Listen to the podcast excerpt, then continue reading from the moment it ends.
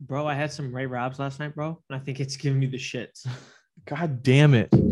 Of course it's gonna give you the shit Dude. skis. Dude, but it's Hey, the best. That's the the, best intro right chicken- there. It's the best chicken in Jackson, though. That's like Please don't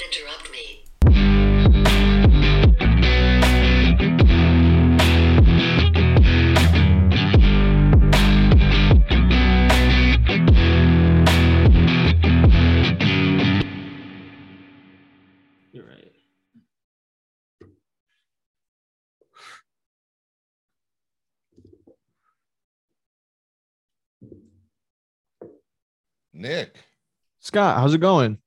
hey, you guys are early. I'm uh hope I uh didn't make keep you waiting. No, no, no, absolutely. We were just getting su- uh, stuff set up, so no rush at all. Yeah, you said you were running a little behind, so I wanted to give you time. Uh, Yeah, no. How's, how's my audio? Sounds fantastic. What about us? Uh, well, I haven't heard. Uh, who's with you? Uh, so this is my co-host. You just shut my mic off. Yeah, you just shut my mic off. Turn it up a little more. name's Brendan. I'm Nick's co-host. I've seen your name, but I I hadn't interacted with you. Brendan, I've heard so little about you. Nice to meet you. Nice to meet you too, Scott. I probably I know a little bit more about you. um, let's see. Uh, well, you can hear me, so let me get rid of these. Uh, uh, do you guys do video or audio or both? Uh, we do both. Well, then we don't want to look that old with the glasses. I want you to be comfortable, sir. However you feel comfortable. Oh, lo, lo, uh, let me go get a couple shots of bourbon. I'll be right back. There you Oh, go. There you whatever go. makes you- Whatever makes you happy. so just before we get started, uh, again. I, I'm Nick. This is Brendan, and then we've got my producer uh, over behind the scenes. His name is Matt. Our Um, producer. Not Matt. yep, not Matt. Oh, Sorry, What's bud. wrong with that? I've heard so much about Matt. It's just uh, a little the worst. scary, a little creepy being in the same uh, Zoom with him. he almost spit out his drink. well, when he's not around, tell him we talk about him. Hey, uh, good to be here with you guys, and congratulations on your success with the podcast and everything. Um, what, uh, whenever you want to jump in, or if there's anything you want me to do or not do, is it okay to plug my podcast? Or you want to keep that on the down low? Uh, we would we would love for you to plug anything you've got going uh, at any point in the podcast. Um, we don't really have any rules or anything. We just we talk about anything No and everything. rules. Let me get my clothes off. uh, feel free to cuss. Feel free to tell any stories. Uh, I mean, talk about anything and everything. We're uh, we're more than interested to hear. So Sounds um, like fun.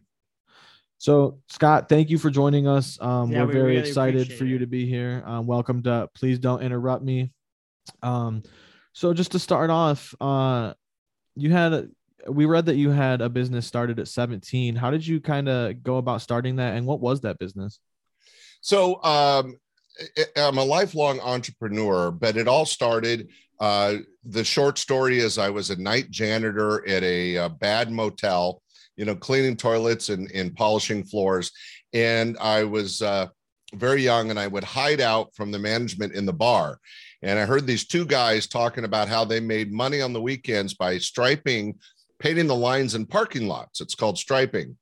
And I go, shit, I could do that. So um, I went out and I talked to a couple professional striping companies and kind of found out what they charged and how they did it. And uh, but I didn't have any money.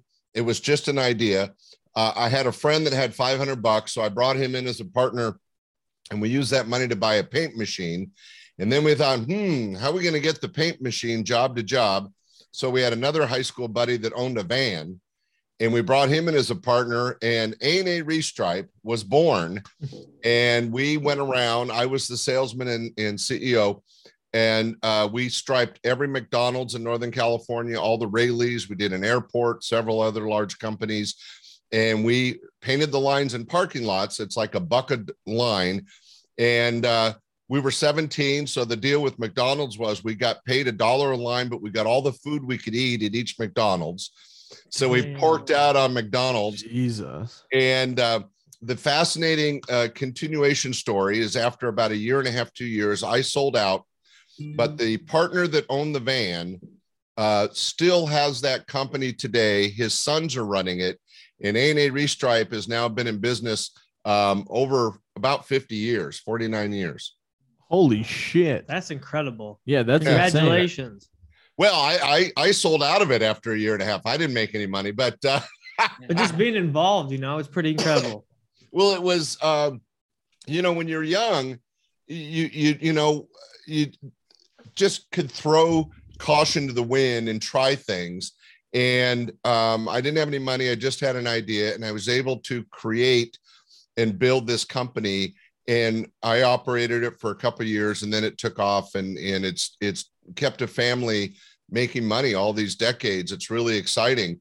Um, it's curious just to add one more story, if you guys don't mind, Nick, Brandon Absolutely. Please go. the brother of the guy that owned the van, who still runs A&A Restripe today, I went in business with him.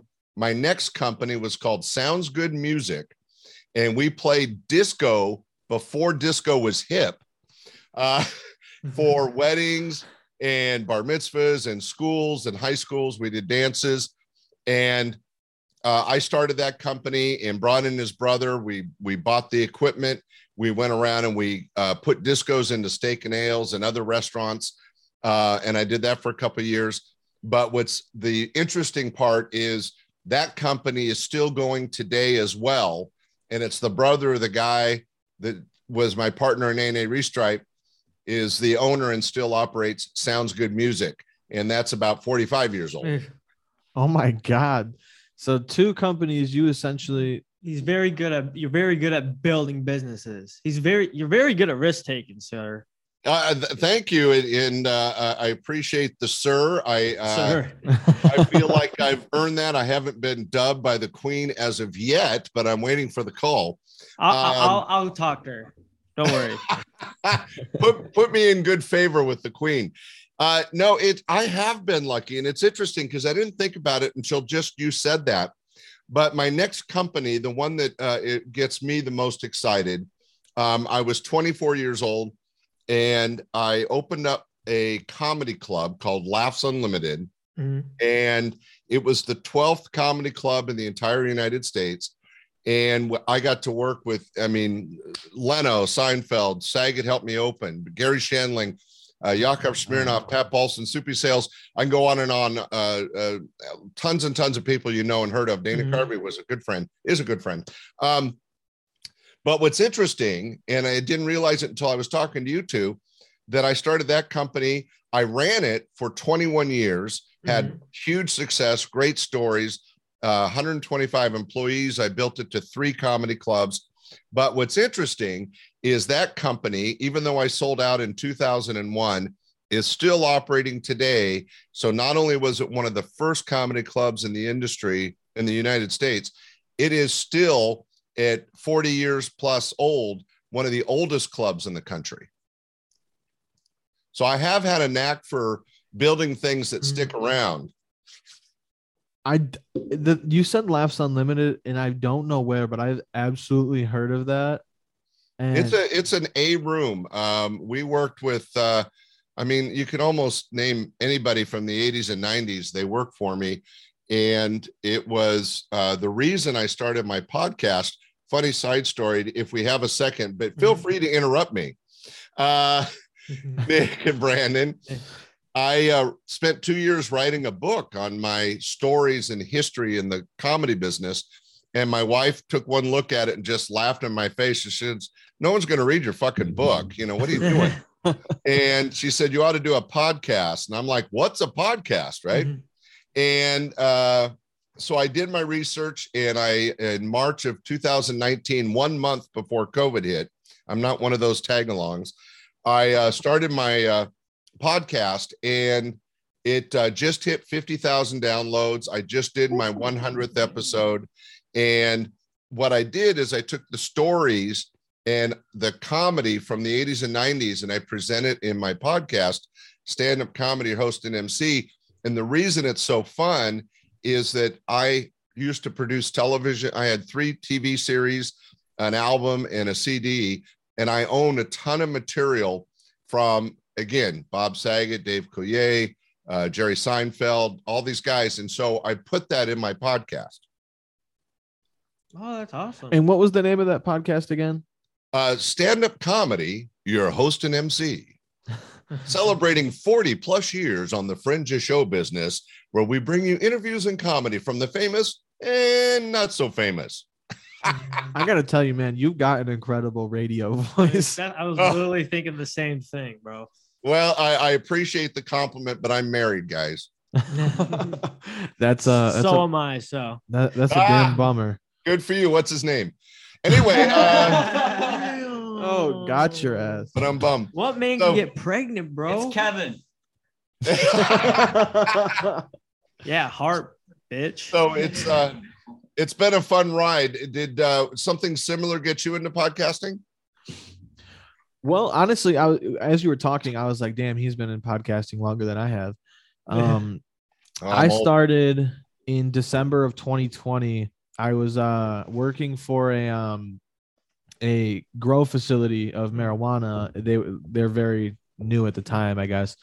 And um I was talking to some guys and I was like, man, I want to get into a podcast, but honestly, I don't think I have anything interesting enough to say, you know, that kind of thing. And I I came to this idea and because it was a grow facility, I was like, oh, you know, let's let's call it let's smoke on it. Um because I, you know, play on words, let's talk about it or whatever. And I was like, you know, let, let's smoke on it. So I, I ended up running with that. I think, I mean, we ran for it with it for just about a year. And then, um, I mean, 40, the, 40 bu- episodes. yeah, 40 episodes worth. We- Awesome. Great job. Thank you. Um, and then th- this will be uh, episode number three of our rebrand. Please don't interrupt me. Um, so we've been, I mean, they've been on the show four. for a little. Sorry, four. Excuse me. I've been an episode behind every single fucking time.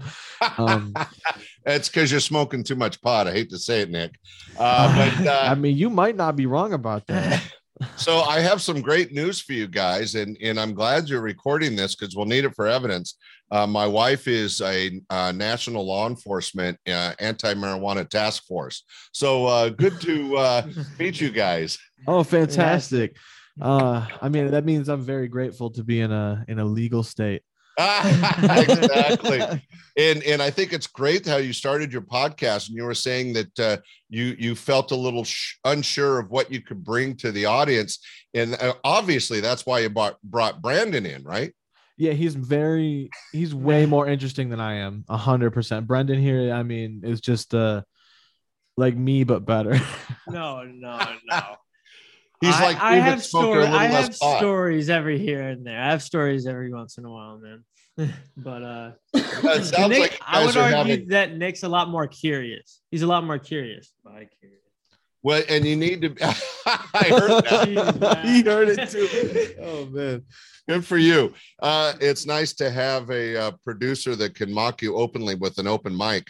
Um, the uh, podcast that you're just starting and rebranding, and I'm very proud to be on episode four, not three, uh, is uh always a great opportunity to uh, broaden your audience, ex- expand your horizons, and find uh, unique and interesting topics and people to talk about and talk to.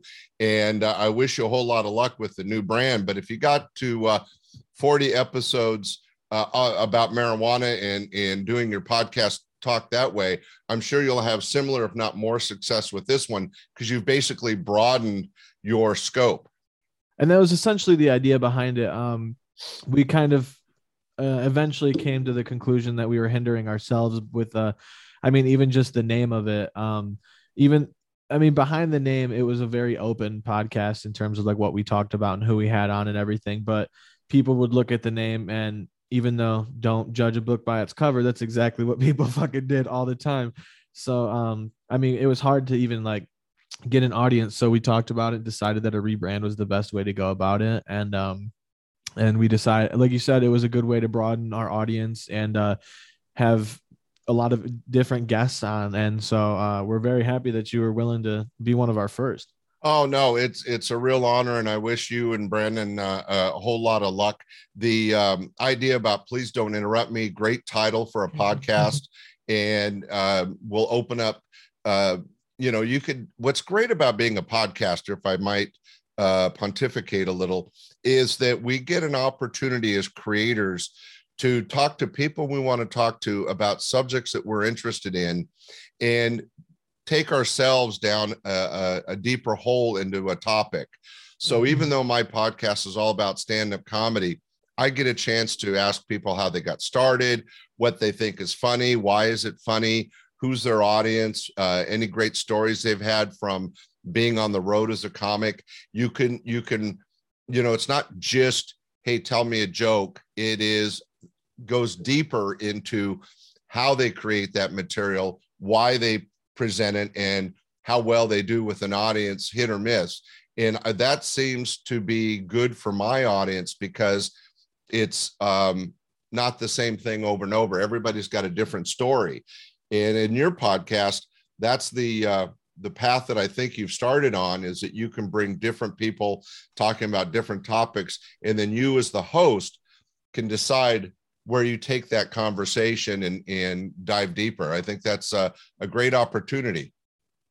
Well, we appreciate, uh, I mean, the kind words, and I mean, honestly, the advice that, re- I mean, reading between the lines, I guess, of what you're saying, and um, just trying to take that, uh, I don't know, into consideration, and I, I don't know what I'm trying to say. Essentially, Ah, Brandon, um, thank you for the advice, and um, we're doing our best to broaden our audience and bring Mhm. in, um, I mean, the best of the guests that we can, and uh, try to make the podcast. We we want to run it essentially as a business, but also uh, have fun while we do it. Mhm. exactly. If you're not having fun as an entrepreneur, I always had made sure I was having a good time.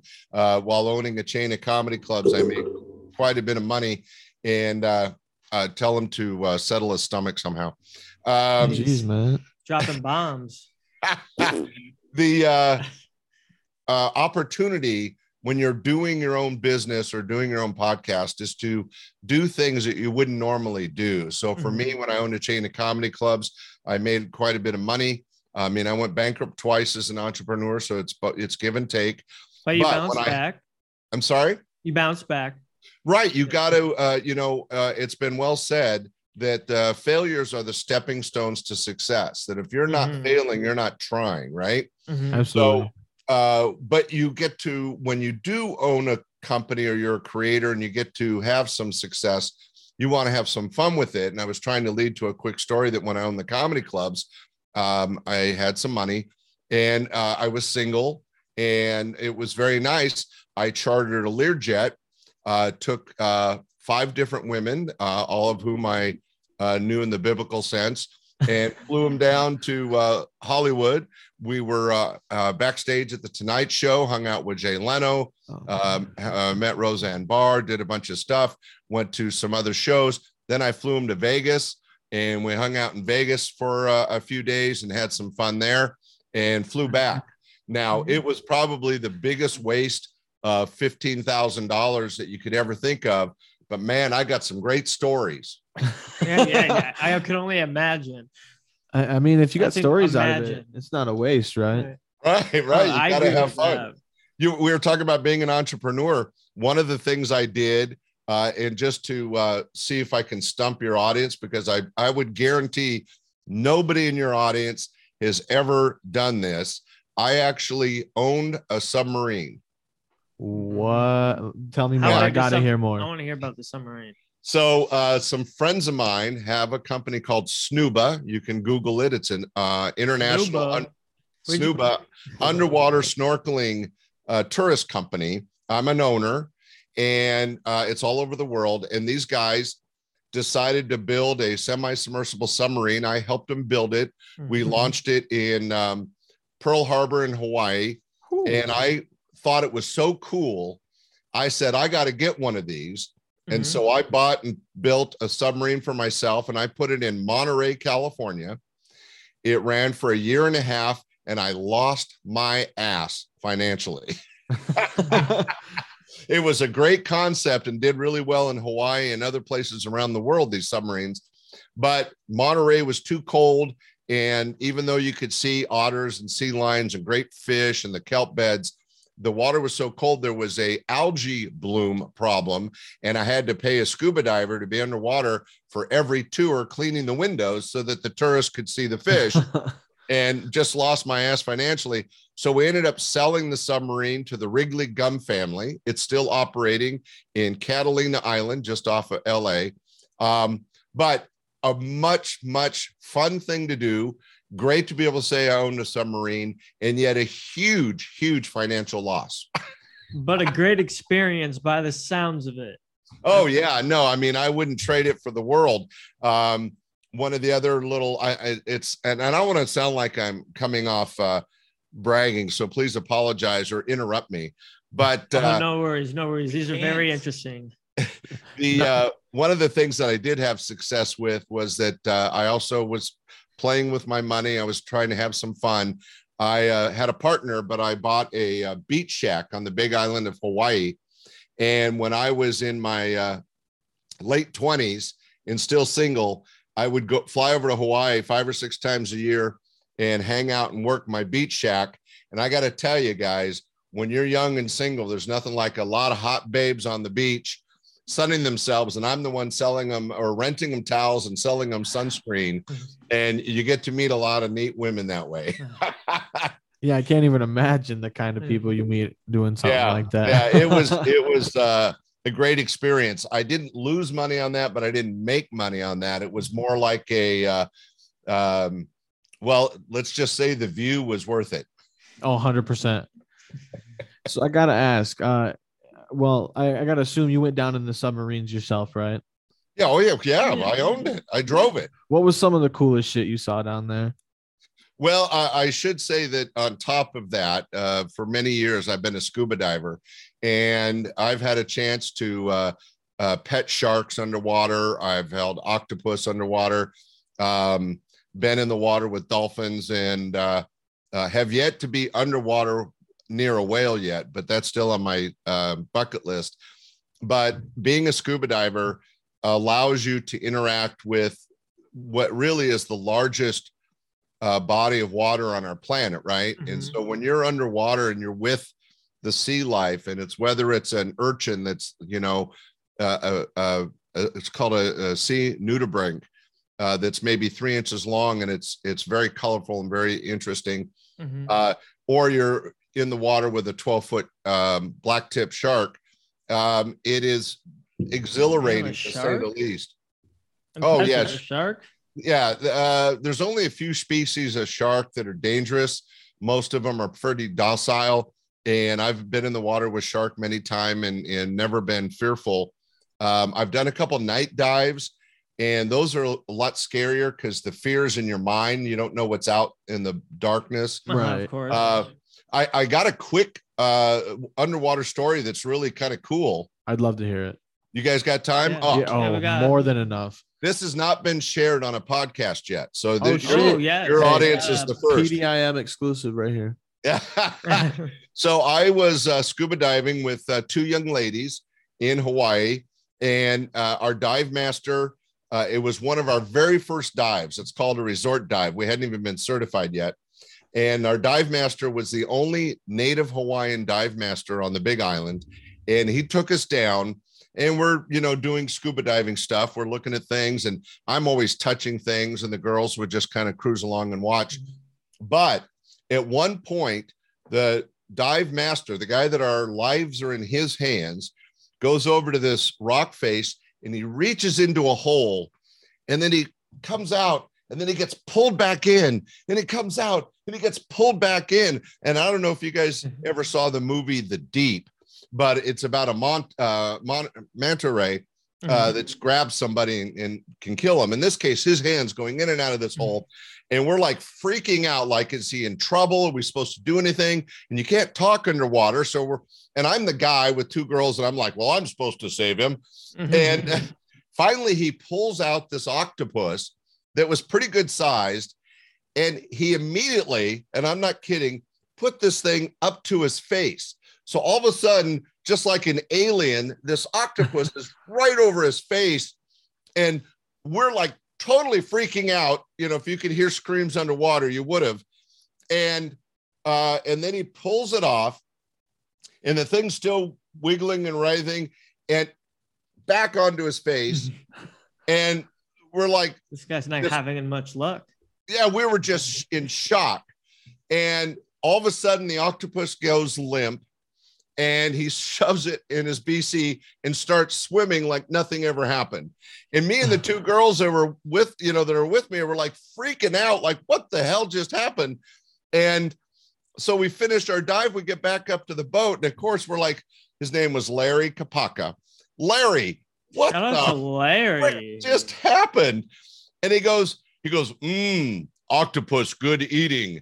And I go, yeah, but it was on your face. In fact, you could see when we got up in the boat, all these little sucker marks, Mhm. uh, like hickeys, all over his face from the tentacles. And he goes, oh, he goes, if you bite an octopus between the eyes, there's a central nervous system. And if you bite it with your teeth, you kill it. And it took him two times. So he put it up on his face on purpose to bite the central nervous system of this octopus, Ugh. took it off. It didn't work and did it again just to kill it because he wanted to eat it. Oh my, Oh my god. god. So it, it, it it's a wild. it's crazy. It's a great story because it's a true story. He went home and, and had some fresh uh, octopus. But uh, I will say, and I have to apologize to the people of Hawaii, that uh, me and the ladies uh, probably left a little excrement in the bottom of the ocean because it scared the shit out of us. I would have been terrified. yeah, no shit, dude. That's a weird fucking way to hunt an octopus. we just didn't have any clue what was going on until he told us and then it kind of all made sense but still that seems crazy because I, I, I don't know you're probably not scuba divers but you're breathing through an apparatus you he had to take that out to bite the octopus so basically he didn't have any air he, he's 30 feet underwater right anyway that's the first time this story's been told on a podcast Well, even my podcast. That's fucking crazy, dude. Oh my god. I can't imagine being 30 feet underwater and be like, you know what? I'm gonna bite this octopus on the face. dude, dude, I am not a fan of the ocean, bro, because of that reason. Ah. Because of that same reason, man. You Well, never know Brandon, what crazy tell you- monsters are down there, bro. Yeah, no. so it is kudos, kudos to you for doing that, especially with two girls you had to protect. Yeah. well, they would laugh and say that I wasn't very protective. Uh, I've been very blessed. I got certified right after that. I've got over a hundred dives uh, around the world, mostly in Hawaii, and it's. I, I do recommend Brendan that even though the ocean is uh, one of the only places where everything eats something else. There's no such thing as a vegetarian, right? Uh, they all eat something that's alive. Um, it's still a beautiful, amazing uh, place, and Mhm. a lot of things that non-divers don't realize is it's one of the most peaceful things you can do because all you hear are the you know the fish chipping off the coral or i mean it's really quiet and serene and and, as- and if you're uh, uh, not like me and down touching everything and sticking my hand in holes like an idiot um, it could be really uh, restful Mhm. um, so I do recommend it if you get a chance, and, and you don't have to get certified. Just do uh, a resort dive. I recommend somewhere better than uh, our friends in Mexico because they don't care about the laws there. If you want to learn how to dive, they fill your pockets with rocks and then throw you in. I don't know. I don't know if I can afford that right now. I, But, I would uh, love to dive. Well, I'm up for first start with putting my foot in the ocean, and I'll I'll take baby steps. I'll take baby steps. You haven't even been to the ocean. I have been, and I just didn't go in the water. I was I was in okay. So what it was, it was my uh, senior year, uh, senior year uh, spring break. I was in South Carolina, uh, Myrtle Beautiful Beach state. with my uh, aunt, uncle, and my two cousins. Yeah. And unfortunately, that week it was just pouring rain, disgusting most of the time. And even when the sun was out, it, w- it was like 70. It wasn't like warm. So I did not want to go in that water. I spent most I of my gotta- time in that hot tub chilling. So I'm going to interrupt you. bro. I'm going to interrupt you because that's uh because it says please don't interrupt. Uh, uh, when you, I was just in Hawaii in December and they had their biggest storms ever. But I will tell you from a, uh scuba diver and snorkeler and a fan of the ocean, the best time to be in the ocean is when it's raining because Really? you can't do anything else. You can't golf, you can't sunbathe. You know, why not get in the ocean when you're wet already and enjoy the experience and, and keep in mind that under the water where you're seeing with your snorkeling or your scuba diving, the rain has no effect. So, uh, but the the beaches in Myrtle Beach are beautiful. Mhm. I was there last summer uh, on a golf vacation and uh, got a chance to uh, do a little body surfing at Myrtle Beach, and uh, it was beautiful. Mhm.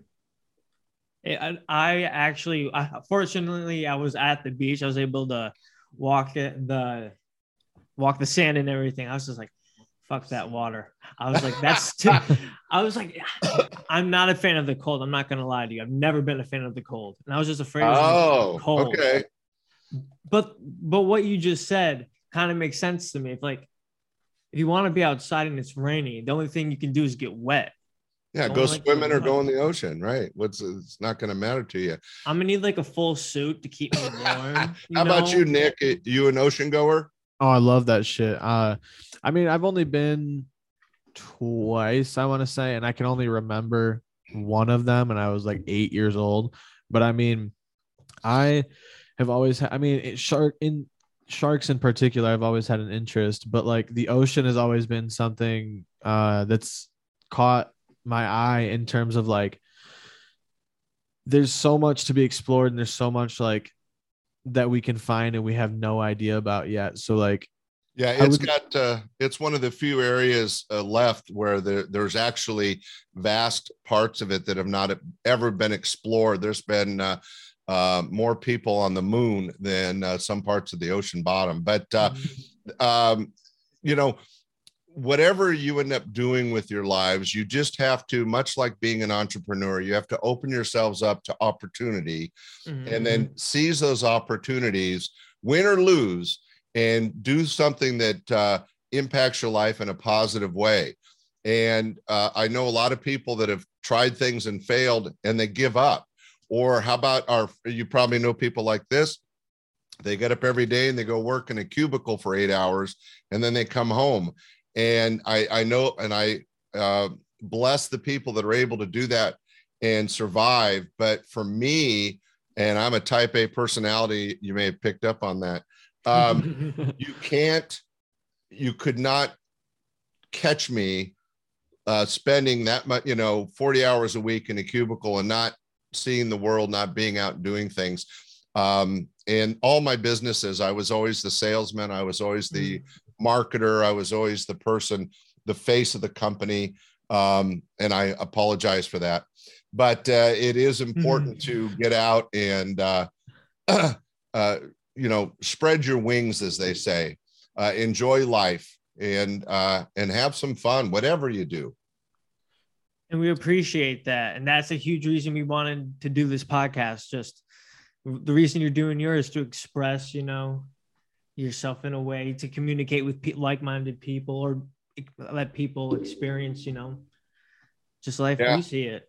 My recommendation would be uh, sit down and, and write down 10 areas of work or life or hobbies or anything, really anything, 10 things that interest you, and then go out and find people you can interview that are involved in that topic, whether it's bowling and golf or or starting a business or being in a restaurant or being a cook Or- MMA.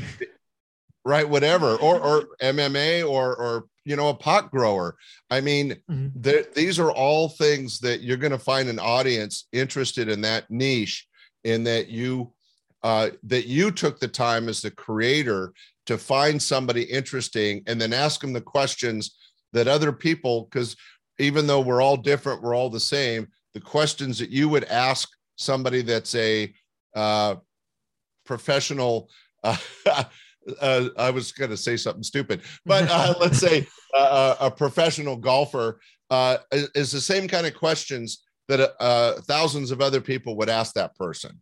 So Mhm. by by preparing, finding the right guest, preparing with some questions that would take you down a, a, a conversation line, will not only entertain you but entertain and educate your audience. And and Mhm. what's great about being a podcaster is that we afford ourselves that opportunity and it doesn't cost us anything. We create it, we put it out in the world, and people that are interested will find it.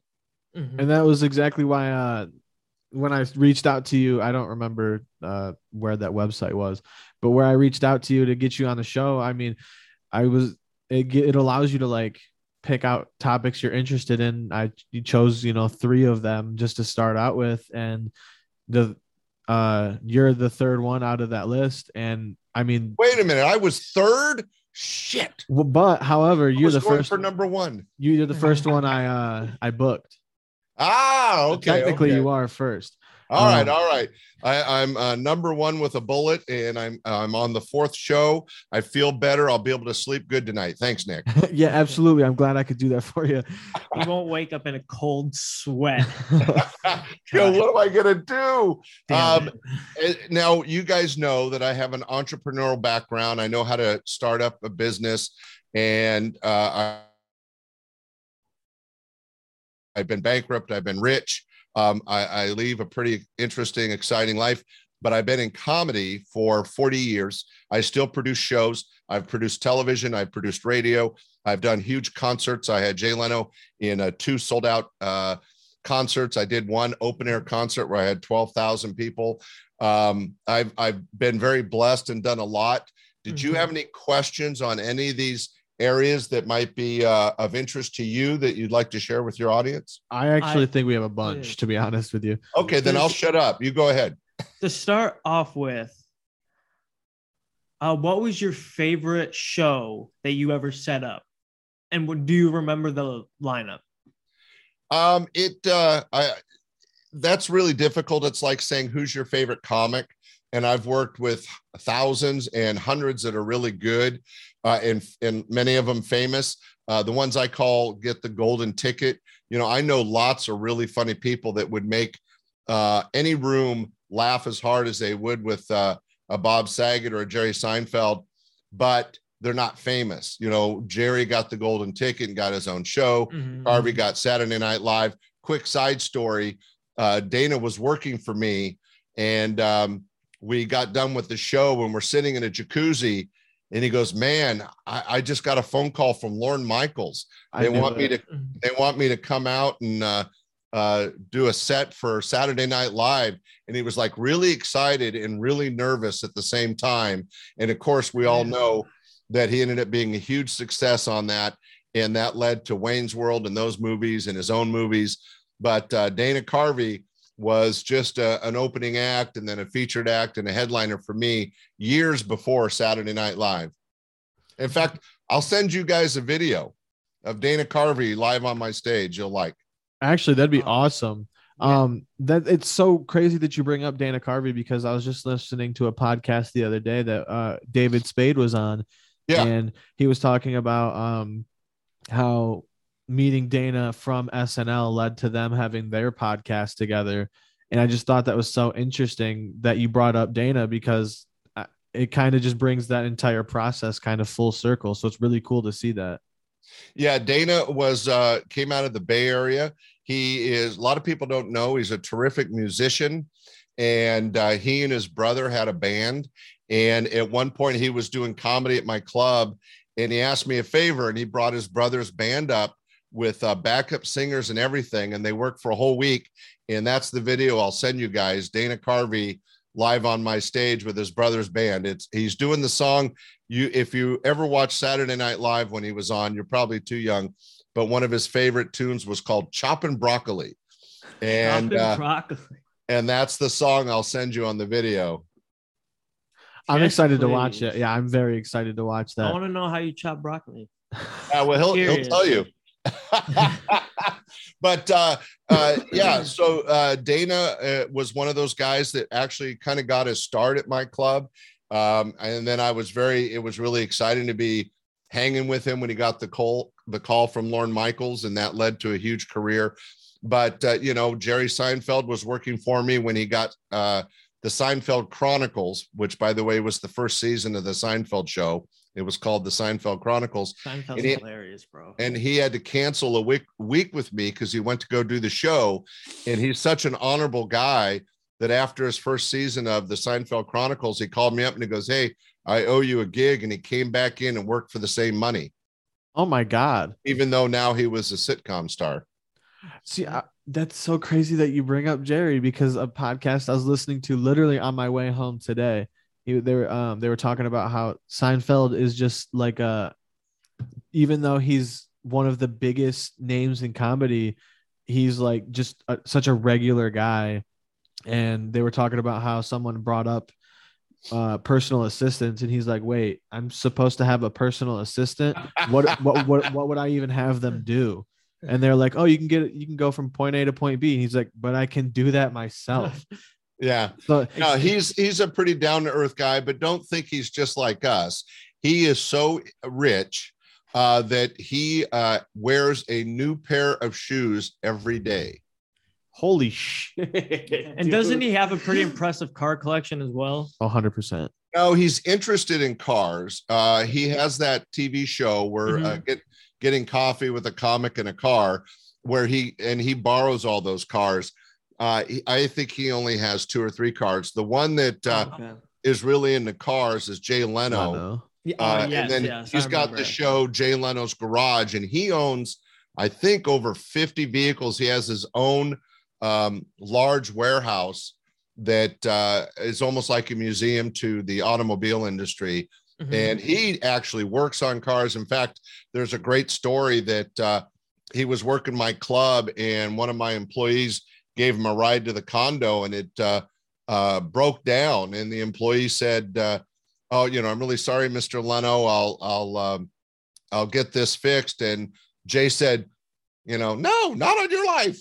And and he pulled he out his tools himself and fixed it himself. what Yeah. a guy Yeah, he loves cars and he knows his stuff around any kind of motor. And and uh, and by the way, when it comes to people that were fun to work with and easygoing, not prima donnas, uh, Jay Leno, uh, Jerry Seinfeld, Dana Carvey would be three of the people that uh, were always down to earth and you could talk to. Now, I, I will say the opposite of that, and I'm not saying it in a bad way, but Garry Shandling, uh, his my very first show my opening act making $150 for a week's work was Garry Shandling.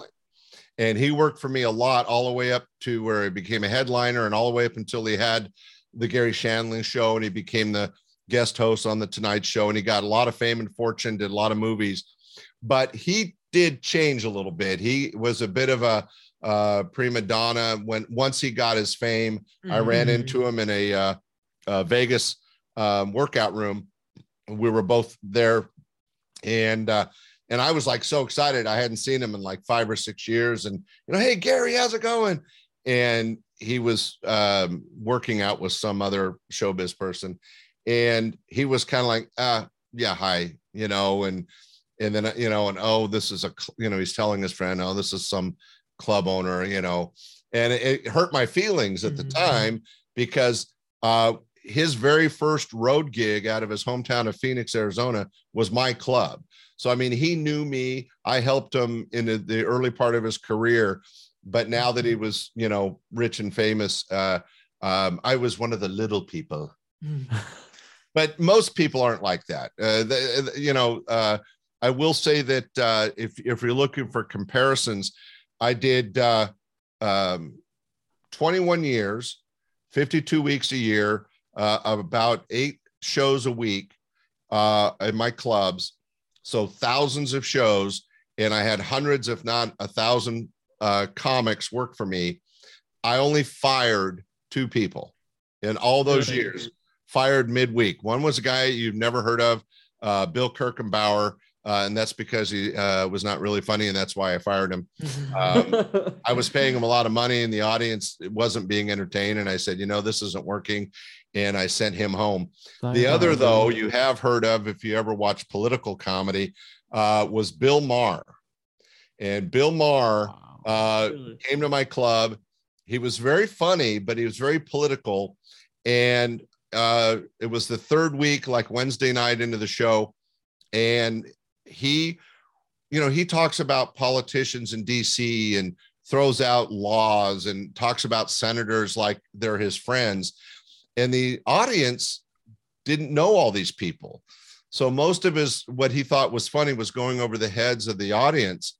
Mhm. And he actually stopped halfway through his set, looked at the audience because he wasn't getting any laughs. He says, You guys are stupid. You don't you don't get this really funny material because you're stupid hicks here in Sacramento. And and I was furious these people paid to be entertained and he has no right to go off on them. He came off stage and I fired his ass right there. I only paid him for the a couple nights he worked and sent his ass home and never worked him again. Now, he went on to fame and fortune, so I had no impact on his career, but I still believe to this day that our jobs as entertainers is to entertain a paying audience and if you ever disrespect them, uh, you're the one that's out of line.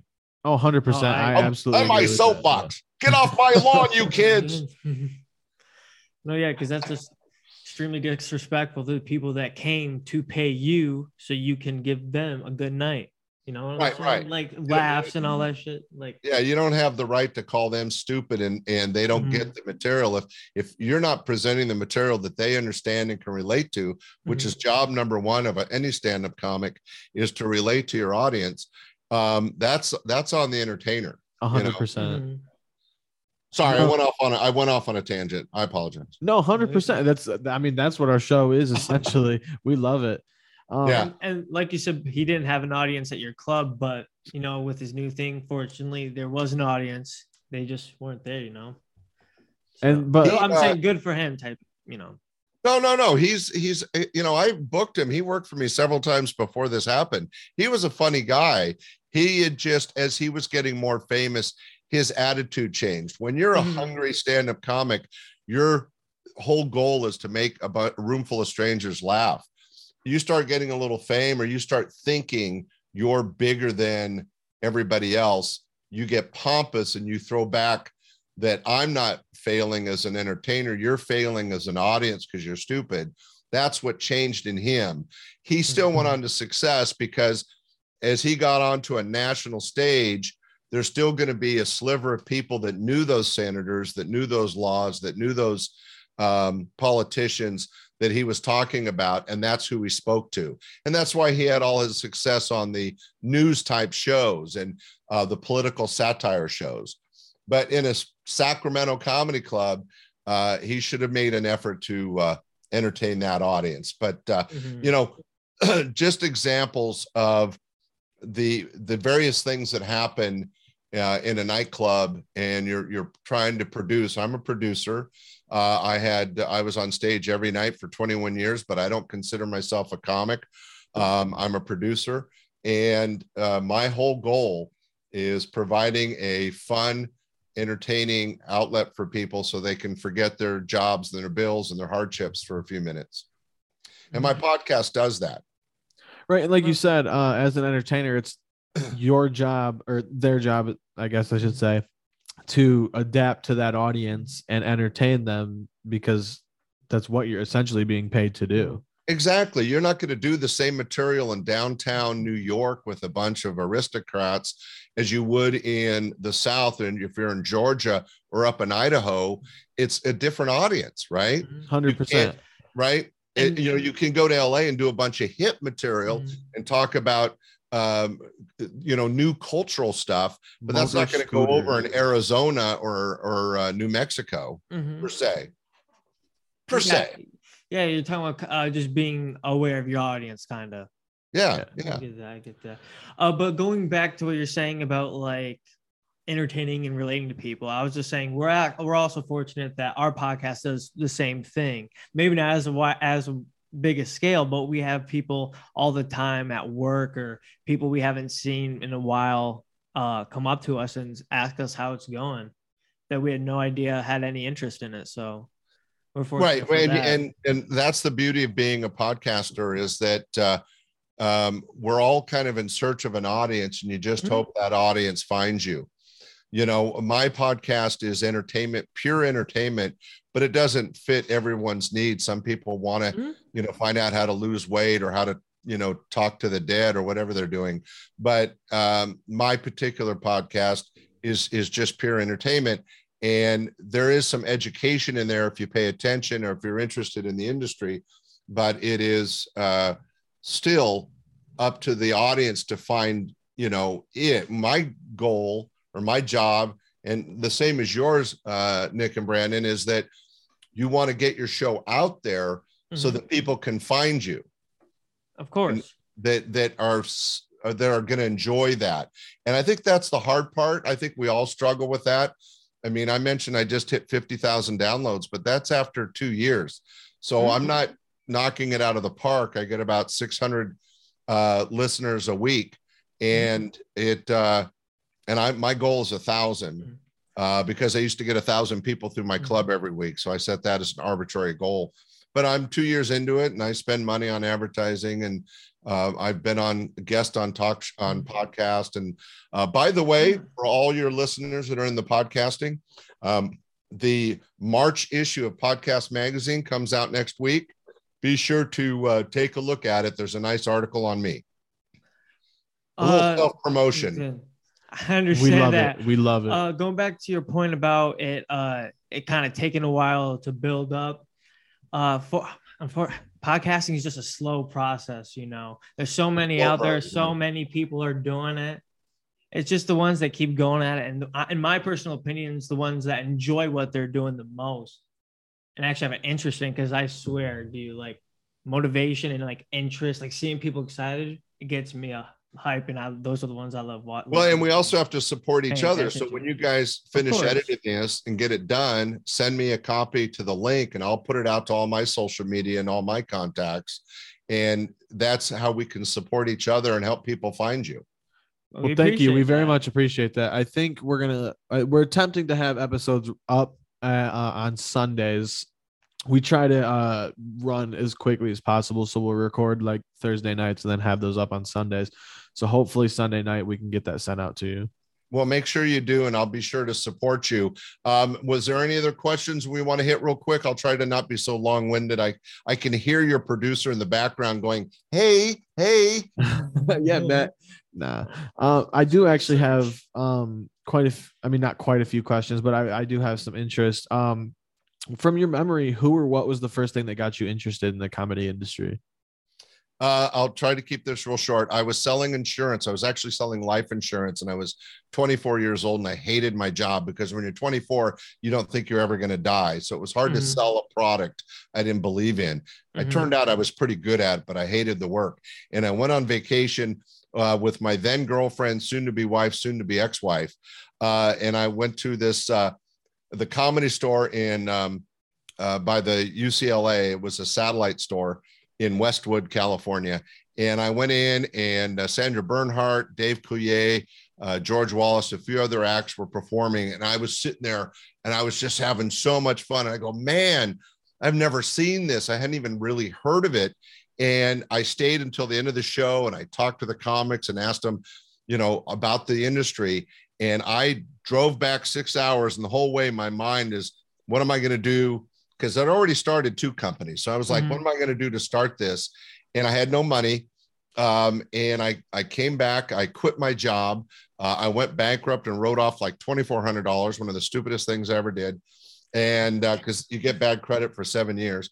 Um, and then I negotiated because I didn't have any money. I made a deal with a restaurant that had a banquet room that I would get to use their banquet room at night as long as I set up my club and tore down their banquet room. So every day they'd have a banquet or meeting, I'd have to tear that down, set up my comedy club, do the door, host the show, uh, you know, bring in the comics. And then after I had to tear down my comedy club so they could have another meeting and banquet the next day. But I got to use the room for free because they got the drink and food money Mhm. and I got the door. And I lost my ass for about six months, but then it started to turn the corner.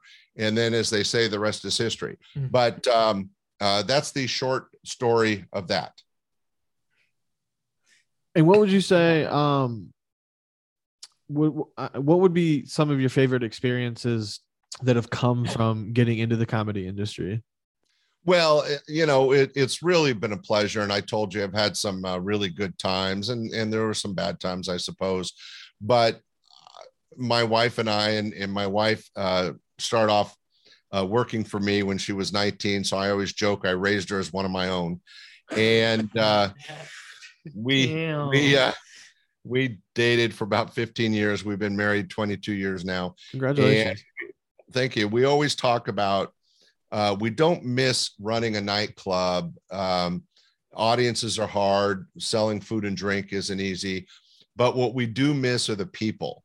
And we're Mhm. talking about some of the customers, but also the entertainers.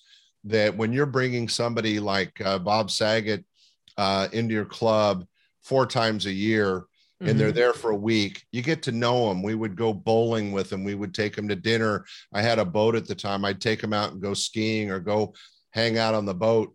Um, you get to know them, and it's the people we miss. Um, Mhm. there, we got a chance to interact with some uh, pretty amazing people. Uh, real quick side story: your audience may not know the name, but a very famous Russian comic, Yakov Smirnoff.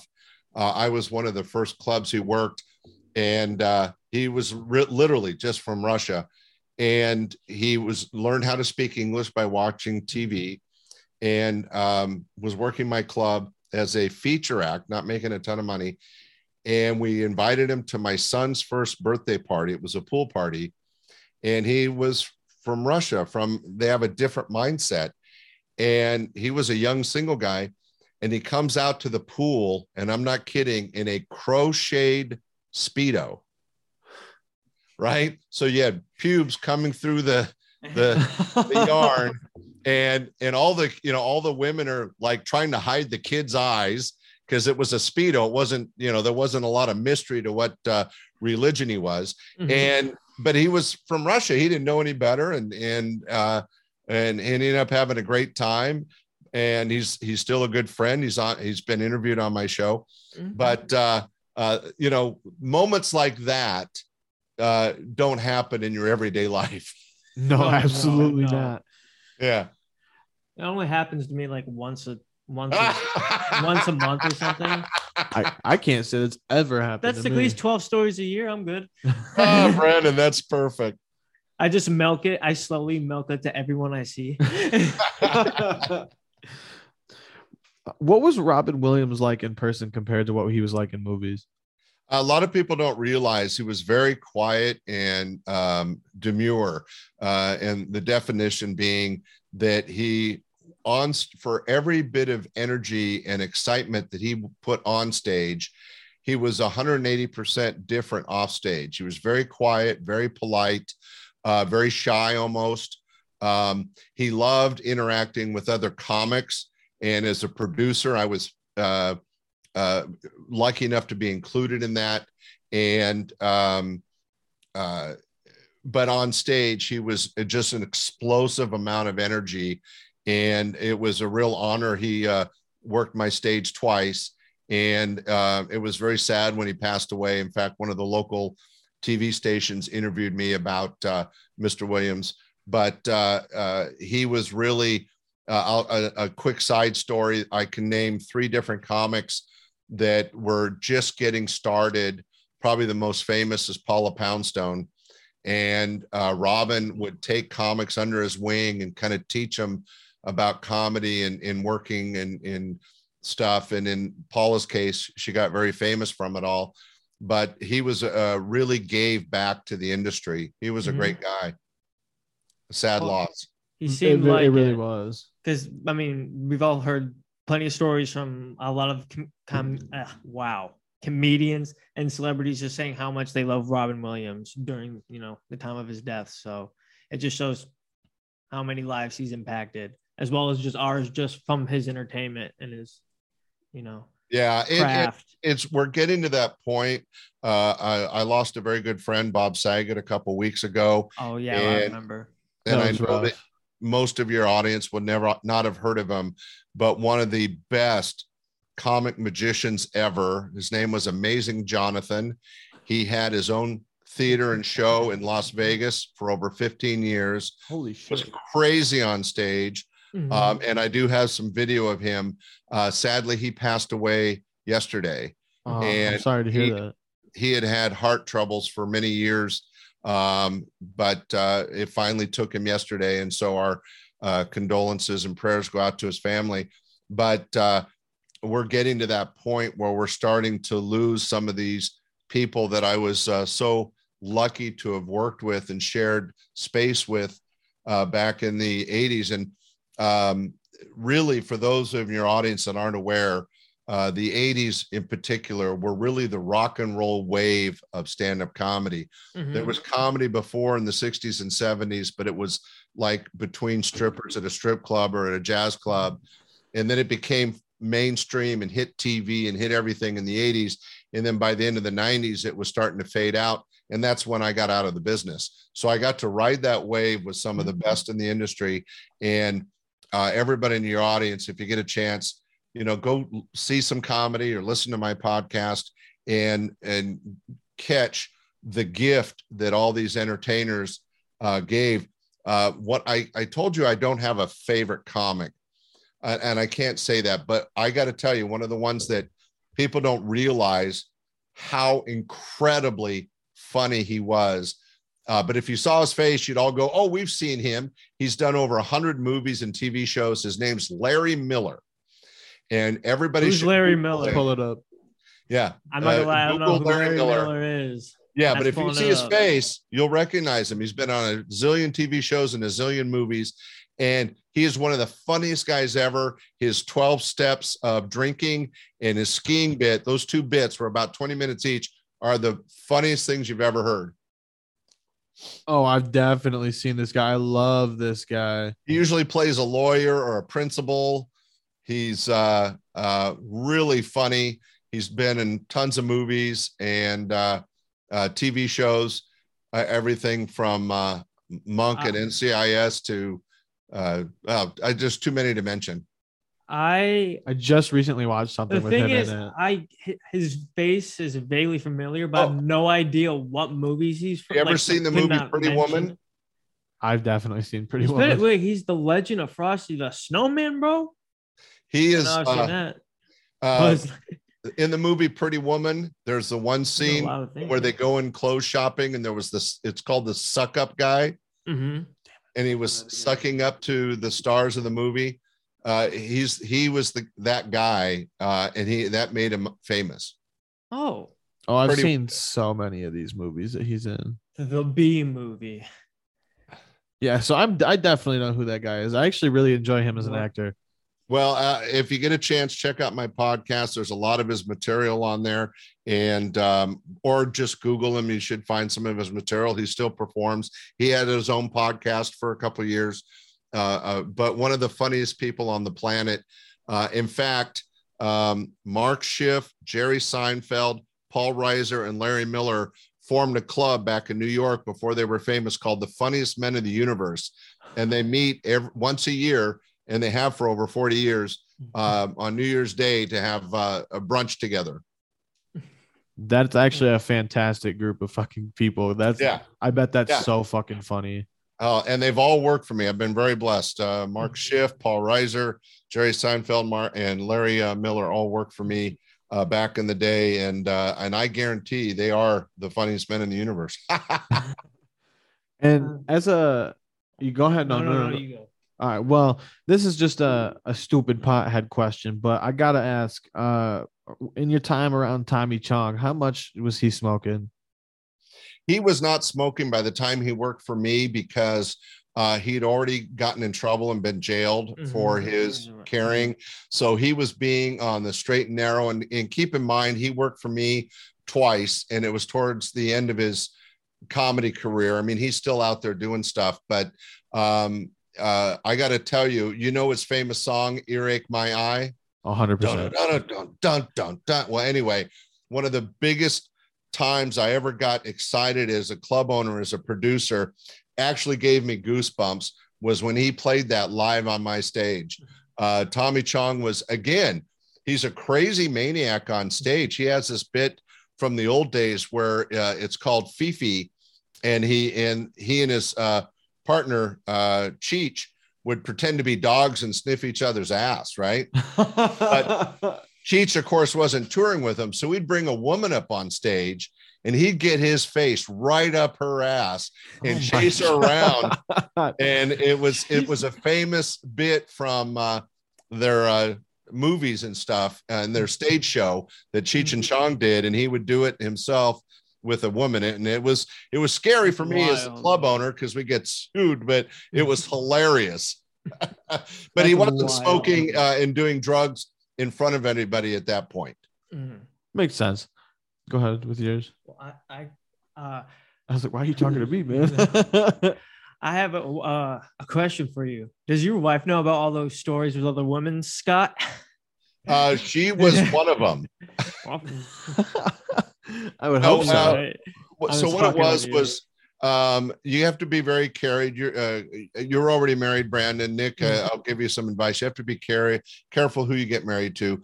Um i got a girl pregnant and uh she was the one that was a girlfriend wife and then ex-wife. We had 18 months of marriage 18 years of payments.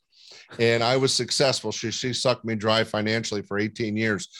But uh, after that i decided to stay single. And so i was um uh actively dating and my wife at that time was just an employee. And uh, we just started to be friends and go to a movie and do this and do that. And then we kind of started dating. And then um, uh, when it came time and i was you know i knew she was the woman for me i asked her to marry me and she said no fucking way. She said you behave yourself for two years which means get rid of all the other girlfriends for two years I'll think about it. So I got rid of all the other girlfriends. I focused just on her. She actually moved in with me for a while. It's Christmas Eve, her family, my family, like 40 people in the house. I get down on one knee and pull out a big old ass wedding ring. And she goes, No fucking way. Hit you with it twice. Yeah she's quite a woman. And uh the the end of that story is uh not three weeks later we're having cereal on a sunday morning at the coffee table here in the house. And she goes oh all right. And i go what? Oh all right i'll marry you. And that was 22 years ago. Just finally gave in, but at least it lasts lasted, I guess I should say. Yeah oh no we're still going strong and and uh, uh she hasn't been able to bite through her chains yet It's it's all about finding the person you can just relax with, like have those moments you enjoy it. You know, like Right, eating a bowl right. of cereal on a whatever Saturday morning or whatever it was. Right. No, no. I mean, it is true that when you're young and you're dating, it, it's all about love and sex and stuff. But uh, the reality of marriage is it's not who you can have uh, uh, 10 minutes of fun with, and in your case, Brandon, three minutes of fun with in bed. It's the, uh, Got your ass. Try an hour, Scott. Sounds like you're looking at a mirror. but it's Oh, the, no. It's a minute of It's the, sex uh, and 59 of crying. But you, you you nailed it, Brandon. It's somebody that you're comfortable with, that you can spend time with. And I'll tell you a story that uh, uh, young people should hear um, that I was told uh, a- after I was already married, but I think it's so true that if you want to know, first off, you should always live with a, worm, a woman or a man before you get married because you learn so much more about each other. But Mhm. aside from that, you want to learn if someone's the right person or not. Take a long car ride trip together. I'm talking like a three week to, I mean, a three day to a full week, you know, drive to go see the national parks or something, because those times, those hours in the car are a test to a relationship, you know. And and I'll give you a great example. You stop and get fast food. Does the person next to you help you with the food or just eat themselves and, and let you fend for yourself? That- Am I giving you a good uh, analogy? 100%. I I, understand what you're saying. I mean, I've never had it, but I get what you're saying. uh, fortunately, I have my uh, I've been up north where uh with my wife like at least once before we got married, and it was we stayed with my aunt and uncle. It's like a six hour car ride there. We went around uh six hour car ride back, and it was like you said, like if you can spend that time and enjoy each other's company And not kill each other. and not kill each other. Yeah, that's that's a, a great. Plus, uh, we, we love getting the food, man. We love getting the food too. Me and me and my wife are foodies. it's a great metric to a relationship because uh, when you're in that kind of close quarters, it it you know your patience and you're you're able to have a conversation. Sometimes uh, Jill and I will drive and and there's nothing said between us for 15 20 minutes and we're like fine with it you know I mean, you're not freaking out trying to entertain each other Mhm. But that's you know that's a whole nother podcast. Relationships 101. with Scott, Nick, and Brendan. oh one. Well, uh, you've had some great questions. We're- It's uh, anything else that we should hit real quick? You got anything, Brendan? Uh, no, I'm good, Scott. Thank you. Well, let me just say that anybody interested, if you go to my website, uh, scottscomedystuff.com, scottscomedystuff.com, you can find out about the video membership where you can see the videos I'm going to send the boys. You can see my uh, book is for sale. You can see my online comedy course. And of course, you can access my podcast and all of its various, very entertaining episodes. So Mhm. scottscomedystuff.com. Check it out. And thanks so much for having me on. Please don't interrupt me. Absolutely. I've just got one last request for you, and No, you can. oh, really? Oh, all you can absolutely say no, but for the intro of this episode, would you mind in your best radio voice saying "Welcome to Please Don't Interrupt Me"? Three for this is for your producer. Three, two, one. Please don't interrupt me. That's perfect. That's perfect. Thank, you very much, Scott. We appreciate you being here and taking the time to sit down with us and have. It's been uh, fun. You guys are great. I think you're going to have a successful podcast. I'm very honored to be uh, the fourth show. And, um, uh, you know, what was nice about this uh, recording is that we talked about a lot of different things, shared a lot of different stories, and you guys were engaged. So thank you for that. Absolutely. It's No the least we can do for having you sit down and take the time to talk with us and tell us some great stories. I had a fantastic time. Thank you. Good, good, good. Well, Scott, thank you very much. Have a good night. And uh, we hope to have you on again very, very soon. Oh, that would be awesome. And thank you, Nick. Thank you, Brandon. And thank you to the man behind the screen. the man in the man in the chair. Scott, have a good night. And we will make sure to send you the link as soon as we get that. And uh, is there anything you'd like to plug? Oh, I did. I, I mean, you can find my book on Amazon. Uh, it's called 20 Questions Answered About Being a Stand Up Comic. Um, but uh, that's the third book I've written, and that's a whole nother podcast. So we can go down that path. You can find everything on uh, st- scottscomedystuff.com. But thank you for the opportunity. And if you get a chance, check out the podcast, Stand Up Comedy, your host and MC. I'm Scott Edwards, and I'm off. Have a great night, Scott. Thank you, and your very family much. Take care. Thanks, guys. Have a good night. Have a good night. End Matt, it, you this. Matthew. You got-